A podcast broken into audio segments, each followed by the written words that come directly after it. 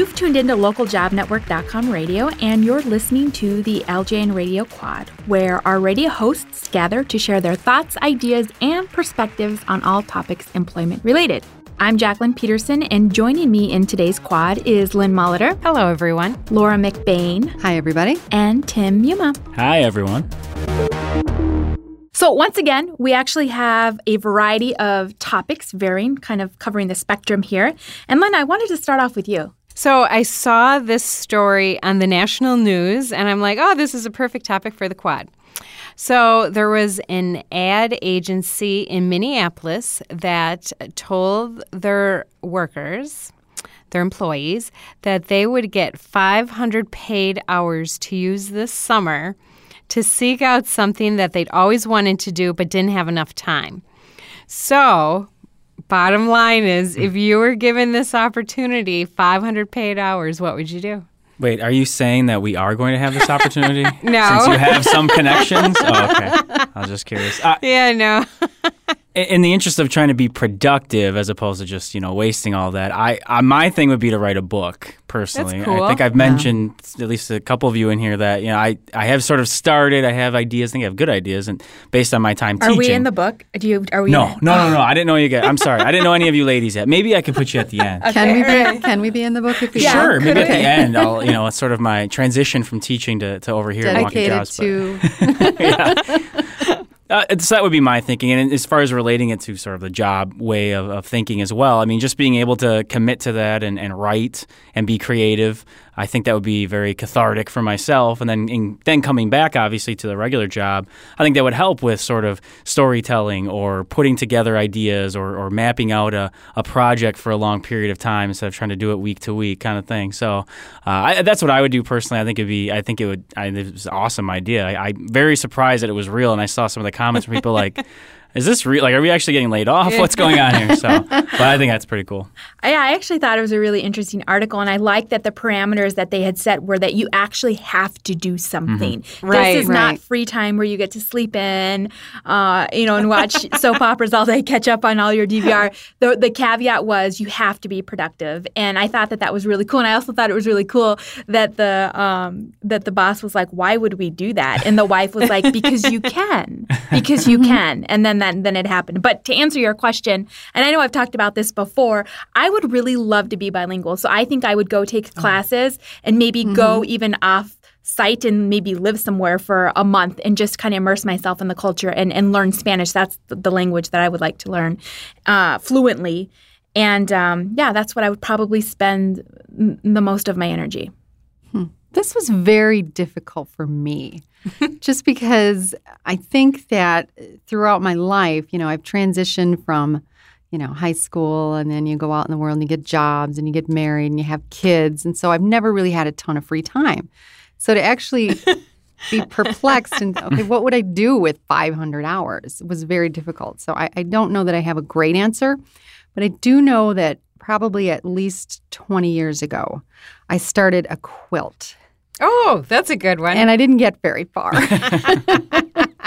so I would probably try to do things like that because my grandmother was really big into sewing and you know cooking and stuff like that. So i think that i would try to you know get back to my roots so to speak and do something that means a lot something like that because i know i'm never going to have the time to finish it. I mean it's still sitting in a box. I don't know. That was a good one because I actually um, have probably four or five quilts in a box in a room, but unfortunately, I can't get to them because I can't walk in the room. so I was hoping that I could use these 500 hours to actually finish organizing that room. Would but it take all 500 hours? No, okay, I think I'd have good. some extra time. Good, good. And then I always wanted to go to Europe, but some of you know, I'm not really a big fan of flying. So I can take a boat to Europe, but it actually takes seven days to get there one way. Huh. So if I had all these hours, I would have plenty of time to float on that boat. Float enjoy, enjoy my time in Europe and then float on back. You could uh, take me with you, drop me off in Spain. Okay. Then head to maybe France or England and then oh, come yeah. back and pick me up. Oh yeah, that would be good. And then we'll uh, take the seven days. And I could bring my quilting along on this trip. Yes, and Tim could Tim write could his actually book. write his book. anywhere. Oh my gosh, we're going to Europe. We're totally doing this. So we're doing this 500 hours thing. Right, So yeah. Just us four. Just us four. yeah. I like it. I like it. I'm gonna write it down. Lynn, if you want to sign this, then we'll make sure it's official. Oh, well, that's really fun. Um, and I think, yeah, that's that's just uh, a, an interesting way to look at things. Um, but now getting back to the office and switching gears a little bit. Sorry, guys. uh, Laura, you wanted to talk about LinkedIn. All right, LinkedIn. We do a lot with social media, and we're always telling people to have LinkedIn sites. But, you know, I have to admit that I probably don't spend as much time looking at the site once I've created it, you know, because again, time gets away from you and things like that. So there was just an interesting article on LinkedIn, certain things that, you know, wh- it's kind of what you don't know will ruin your career, so to speak. Um, and I think the tips that they said and the things that they went through was, you know, don't forget that it's a social network site. So just be aware of how you're presenting yourself on the site. And, you know, again, you know, it's kind of like the whole Facebook thing. We tell people clean up their Facebook, you know, when they're out job searching. Same thing with uh, LinkedIn.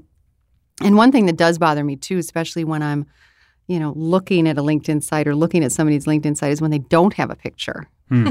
or if they have a bad picture. And they, they talked about this too, because, you know, the picture that I have, although it's pretty dull and boring, is just, you know, it's an average picture. But At least you have one. yeah, I Unlike know. me. It's it really bothers me though when people don't have one because you know when you go to these sites you want to kind of see people. Right, yeah. So, but there's a lot of people out there that don't have a picture on it. I, I don't know. I don't know how many people in the room have a picture or don't have a picture, but I like to um, take government compliance and hiring in, into perspective, and so I don't want to put my picture out there. I, it's funny that you bring that up because I specifically, when I read the article, and that I think that was like number two or Two, three, I yeah. and it, it had mentioned the photo thing, and I was thinking, I just feel like it goes against everything to have an, a Mm-hmm. photo because it's an on uh, to me in my perspective when I look at LinkedIn, to me it's an online resume, and you're not supposed to have photos with your resume. So why would I let you see what I look like? And don't get me wrong, I'm very attractive. Oh, yeah. Extreme. Nobody was questioning yes, that. you are. Thank you. Nobody was questioning that. Because we want to look at you seven days a week on that boat. So it's like I, I just you know I'm like it's not like I have anything to hide, but it's like I just I would Mm-hmm. I guess I've been trained no photos with resume, no photos with resume, and then I feel like okay, social media has opened up this door. LinkedIn is this online resume, so it's interesting to me that you want Mm-hmm. to see the photos. I I just want to sure. see photos. It's just nicer. And it's kind of like on Facebook when somebody doesn't have a photo. It just kind of bothers me. You know, why don't they have a photo? What's wrong with them? but Jacqueline is very pretty, so I mean, let's just put that out there. well, I mean, come on, guys. so you know, Yeah, I mean that photo thing is interesting. We've talked about that in webinars and just in meet, general meetings. That what's the balance there? Uh, the thing that Laura brought up also is the idea that forgetting it is a form of social media. That depending on what you put out there, you know, maybe you don't want certain information. Maybe you thought it was only going to certain people. And it's just you know always being cautious with what, what you're laying out there. And then the other thing they mentioned was. You know, maybe somebody tries to find you on LinkedIn. Maybe they're not getting the information they want. Well, they're going to try to look you up on Facebook. They're going to try to look Sure. you up elsewhere. So if you're going to use any form of social media, just make sure you you know, sort of have all your ducks in a row and tie up all those loose ends that maybe uh, would play a factor. For myself, I've used it just to just to try to find like stories or contacts, and I might not even contact someone. I might just be sort of looking, and maybe they'll have an article. But what I found a lot of times is you go to their uh, their page, and you know you don't post a message, you don't do anything, but then they've seen that okay you looked at their page now they check you out and now they want to see mm-hmm. okay do we want a partnership so it's kind of a, a Oh. passive way to just kind of get some feelers out there and you don't have to necessarily put yourself out there but just the understanding that just by looking people are then going to check on you like well why was this person looking me up why what do they do so I, it just always keeping in mind that it's constantly connected And it's social. right Yeah. always that Yeah, people are interested they're curious Yeah. I also found it interesting from the article where it says, um, you know, you have failed to adequately tell the story of your professional life, and I think that it's important not to sell yourself short. And I, I'm assuming that it would take some time, depending on your career, to adequately fill that section out. So if you're going to to make the leap into to LinkedIn, you kind of have to go at it. Yeah, I think that brings up a good point because I I am I'm not a big social media user. I do have a LinkedIn account, as Laura said. It's encouraged. We definitely and, and Tim used to use it to make connections too, and and I use it for that as well. Um, but I purposefully don't want a lot of my information out there, so I am purposefully vague on when I graduated college, mm-hmm. what I got my degree in. I just put like the basics, you know, University of Arizona, University of Wisconsin. That's it. Yeah. But I but to your point, it's funny that now that you bring that up, I actually do that consciously because I'm like, they don't need to know all that information. Mm. But I guess if I was You're, Hot not to looking, trot. you're not looking for a job. Right. I'm right, assuming. right. yeah, good assumption. Good Okay. assumption. okay, Well, that's good. Let's just clarify that. Yeah, I wanted to get that out there. But yeah, to your point, I guess if I was hot to mm-hmm. trot to look for a new job, I might, Right. like Laura said, finish my profile. Mm-hmm. Right. Yeah. Yeah. And to me, it doesn't look like you completed it unless there's a picture in there. I hate to go back to Okay, that, well- but it just looks incomplete that there's this or something in that space. Okay, well, can you do this? So let's say that you were like a host, a radio mm-hmm. host. Could you put like a microphone? You could. Would that be okay? I think that it would at least show that you you recognize that there's not just this vague shadow of a Okay. head there, Oh, and put yeah. something else in there. Okay. It just looks incomplete if you haven't done that. I see. So if To you're a teacher, anyway. you could put like an apple. Sure. Okay. Why not? All right, all right. A Just some ruler. tips. Okay. These are good tips. I better go back. what? Yeah. What photo are you gonna have? yeah, Marilyn? I know. All right, now we're going to switch gears completely and get back into the office and talk about performance reviews, but sort of with a twist. Yeah, a little bit. I just read numerous articles on the idea of that. Obviously, no matter how often you have them, maybe some organizations have them quarterly or you know biannually or just once a year. But the idea of this formal review, formal assessments, uh, sort of picking out the strengths and things to work on or weaknesses, I, I like to call them. um, but the idea is that this can really affect your promotion. This could affect your advancement in general in an organization. It could affect you getting a job elsewhere if that's what you're looking to do. And you know, we look at these things as being sort of ironclad, and for legal purposes, they can come up, and, and all those things. But what happens if you're sitting there and, and you have this discussion, and maybe you're just blown away by some of this stuff and thinking, this isn't accurate at all. Who is like, where is this coming from? Or, or maybe you just didn't agree. I, I, my question would be, if you're with a, a manager and you're having this discussion, how do you how do you then broach this? I mean, can you set up a meeting later to sort of be like, hey, can we talk about this? Because I don't think this is right. 'Cause I, I just would hate for somebody in these positions to sort of just you know leave that negative part and think this is not entirely accurate. Like I don't know where this is coming from. So I guess reaching out to you know all of you who have experience with this type of thing. What what do you do as an employee who Did you get a bad review? I was going to ask. well, I mean, Get this review. What's I'm anticipating one. I'm anticipating one. Uh, no, I just I I've seen articles and I know a couple of our employees are coming up on like 90 day type You're right, things. But uh, but seriously, how do you broach that without sort of sounding whiny or or as you know just in a negative way? How do you how do you professionally and tactfully approach that subject? I think if you've gotten a review that you did not expect to get, now, A, that shouldn't happen because leading up to that, this shouldn't, you know, the review should not be the first place that you're hearing about any issues or concerns or I like to call them opportunities for improvement, I'm gonna- not Yes. weaknesses. I'm gonna write that down. Yeah. Opportunities Right. for improvement. So, but that shouldn't be the first time that you're hearing about it. So, if it is, and or if you've gotten what you figure is like a scathing review, something that's totally unexpected and out of left field, I think that you need to follow up with your manager and try to schedule a meeting where you can both sit down and you know go through it line by line. You know what you know where did this come from, so you can get some sort of a explanation as to what what that's all about. I think the manager also should be working in partnership, hopefully, with uh, the person to kind of help change their ways um, moving forward. But at the time, I can say that um, I learned from my manager, and I have since used her words of wisdom and advice, is that the performance review is perception. Um, so you shouldn't like take it as, you know, I'm an awful person. I'm not doing this right. What am I supposed to do? Um, it's perception. And I I will admit that I've had my performance reviews where I've gotten the opportunity for improvement and it was like a punch in the gut. And, Yeah, yeah. and I didn't necessarily gracefully accept it.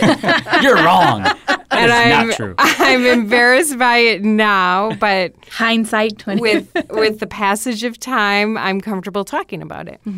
And um, I remember she just said, "Well, this is a perception, Lynn, and you know, you've you know, I'm here to help you turn this around, but." You know, I know who you are, and I don't think you mean to give this perception to people, but this is what you're doing.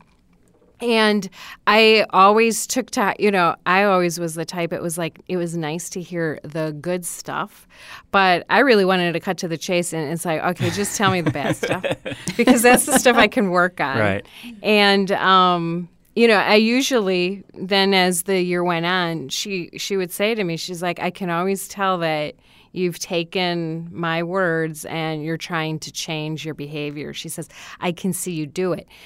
You need to be patient though. I mean you're not going to like change perceptions in the next meeting you're at. And you sure Right. can't come across looking desperate and like you're mm. trying to change. It's just you know it takes a while to build the perception so it's going to take a while to change the perception Yeah, I think you know, I just have some tips more tor- for managers and I guess for the person receiving the review. I would say for a manager's perspective to help so that the like I 100% agree with Lynn, it is perception. But to help paint the picture like Tim if you're saying, "Well, I'm getting this review and I don't know if I necessarily agree with it." I always make it objective. Like, here's what you need to work on and here's a specific example of what happened. So That's if nice. you're if you're an editor or something and you're constantly being reminded, you know, oh, make sure you dot your I's and cross your T's, and it's being sent an email or whatever, use those examples like, well, when you were creating this flyer, I had to constantly remind you about this. So if you can use Right. those examples to help it resonate with the person receiving it, that's objective information. Um, also, for the jobs or for the, the candidate, I think on the flip side, you have to be open to it. I mean, just recently I was talking to one of my direct reports about it's not what you say, it's how you say it. And um, it's always, ner- even when you're giving feedback, it's always nervous Oh yeah. on both ends on how is this person going to receive what I'm about to tell them. And this person was like, "Oh, okay, I didn't realize that's how it came across. I'm thank- so thankful that you told me. I'll be aware of that moving forward." And it was actually really pleasant. The, the way that this person accepted my constructive criticism, if you will, and said, Thank you for letting me know. I know I can be that way, but now I'm going to pay attention to it even more so. So, it's you know it's nervous it's there's nerves on both ends giving and receiving but i think as a manager if you give it and you're objective and can and provide specific examples that's going to help parlay the message so that that person can't really deny it Yeah, you really need examples. I think Yeah, that's where managers can trip up by saying, here's some feedback for you. And then the person will say, give me an example Yeah, and, and they've got nothing. right And, and I Yeah. think a lot of what I hear there here with all of you, and it's consistent with professionals we've spoken with or items we read, is that a lot of it does come down to the manager and how that relationship works.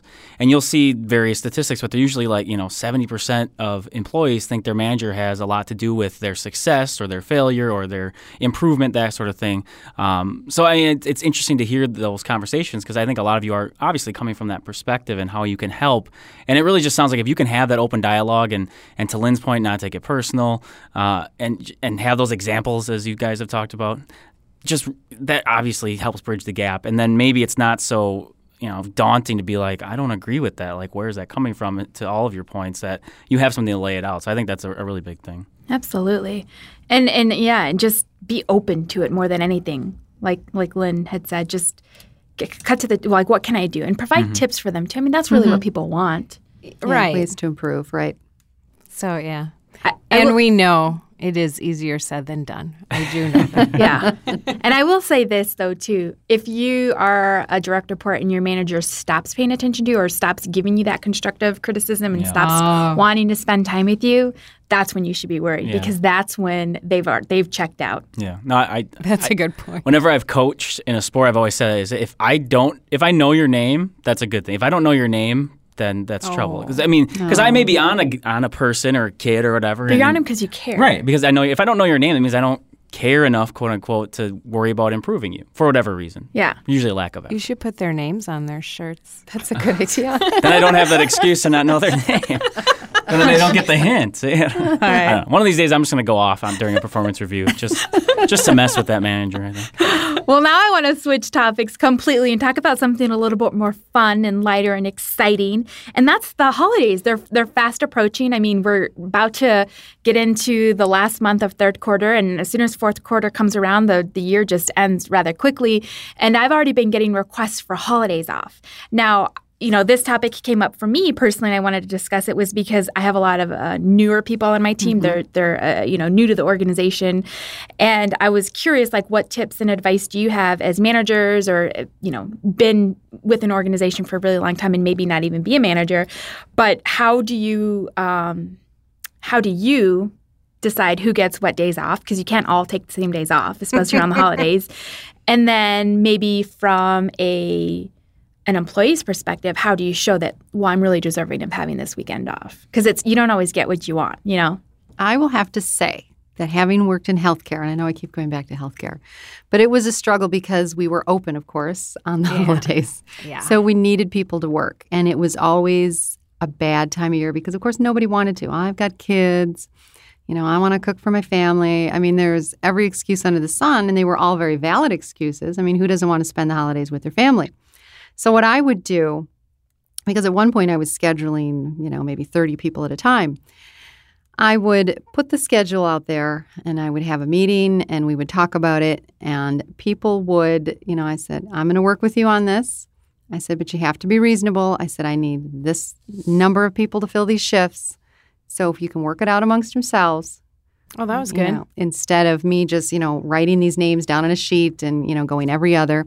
You know, if we can work it out so that through the holiday season, you know, Thanksgiving, Christmas, New Year's, we're all covered, I'm all good with it. And that's kind of how we started with that. I like that. That's good. That's really good because then they can negotiate among mm-hmm. themselves. Like, well, I mm-hmm. really, really want days off in December, but I'm okay working Thanksgiving. Yeah. So they could work it out Oh, amongst like themselves and everybody got a little bit of what they wanted, even though they knew nobody could have, you know, all the holidays off. Mm-hmm. Okay, I like that. Yeah, I actually had tried doing that when I had a team years mm-hmm. ago um, to kind of work it out amongst ourselves. And I pretty much let people know that it wasn't like a first come, first serve thing, mm-hmm. you know, because all of a sudden you start getting these, you know, mm-hmm. requests like in June, July. and it's like, whoa, you know, and it's like, I can't promise you that right now. It's just too early. Yeah. And to be fair, you know, then I would just put out a message to my team and say, okay, you know, they're starting to come in, the requests, Mm-hmm. who all wants to be considered. And then we kind of sit down and, Oh, I like that one too. and work it out Yeah. as a team.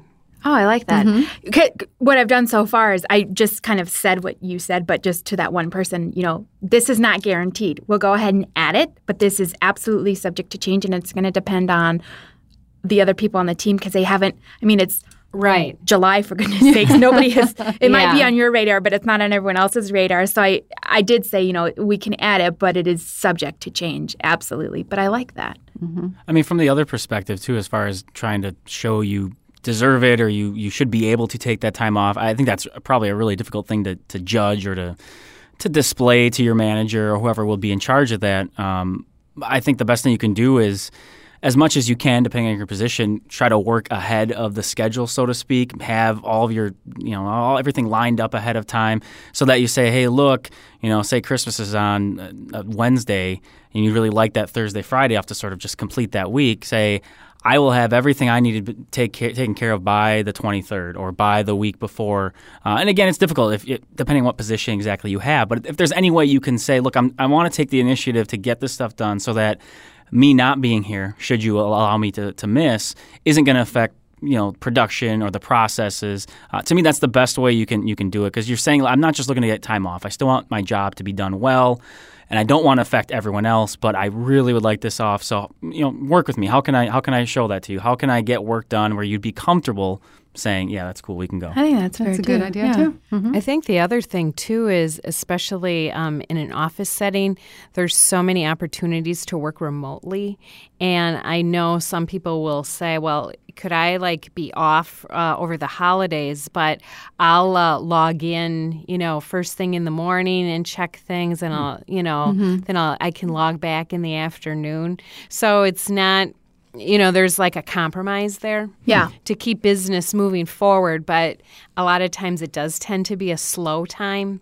Yeah. So it's that's always a, a juggle for managers how to keep business moving, and then it could be really slow. No, I like those tips. I think I'm going to yeah. incorporate So, them. Sweet. No, It's also you. a good, Good time of year to work in the office because Oh, a lot of people are gone, so it's quieter, so you can actually get more oh, done. Oh yeah. Yeah. Yeah, it can be fun. Yeah. yeah, because I tend to work ho- the holidays by default, and um, it, it actually is a. It's just a whole different atmosphere, so it doesn't have to be a bad thing either. No, yeah, it's actually a, a good time to get a lot of stuff Yeah. done or closed, concluded for the end of the Yeah. year. But uh, well, there you have it. So uh, hope we hope that you were able to walk away from today's quad with some tips, maybe on using LinkedIn photos. Anyone photos, or how to get the days off that you want for those uh, holidays that are coming up.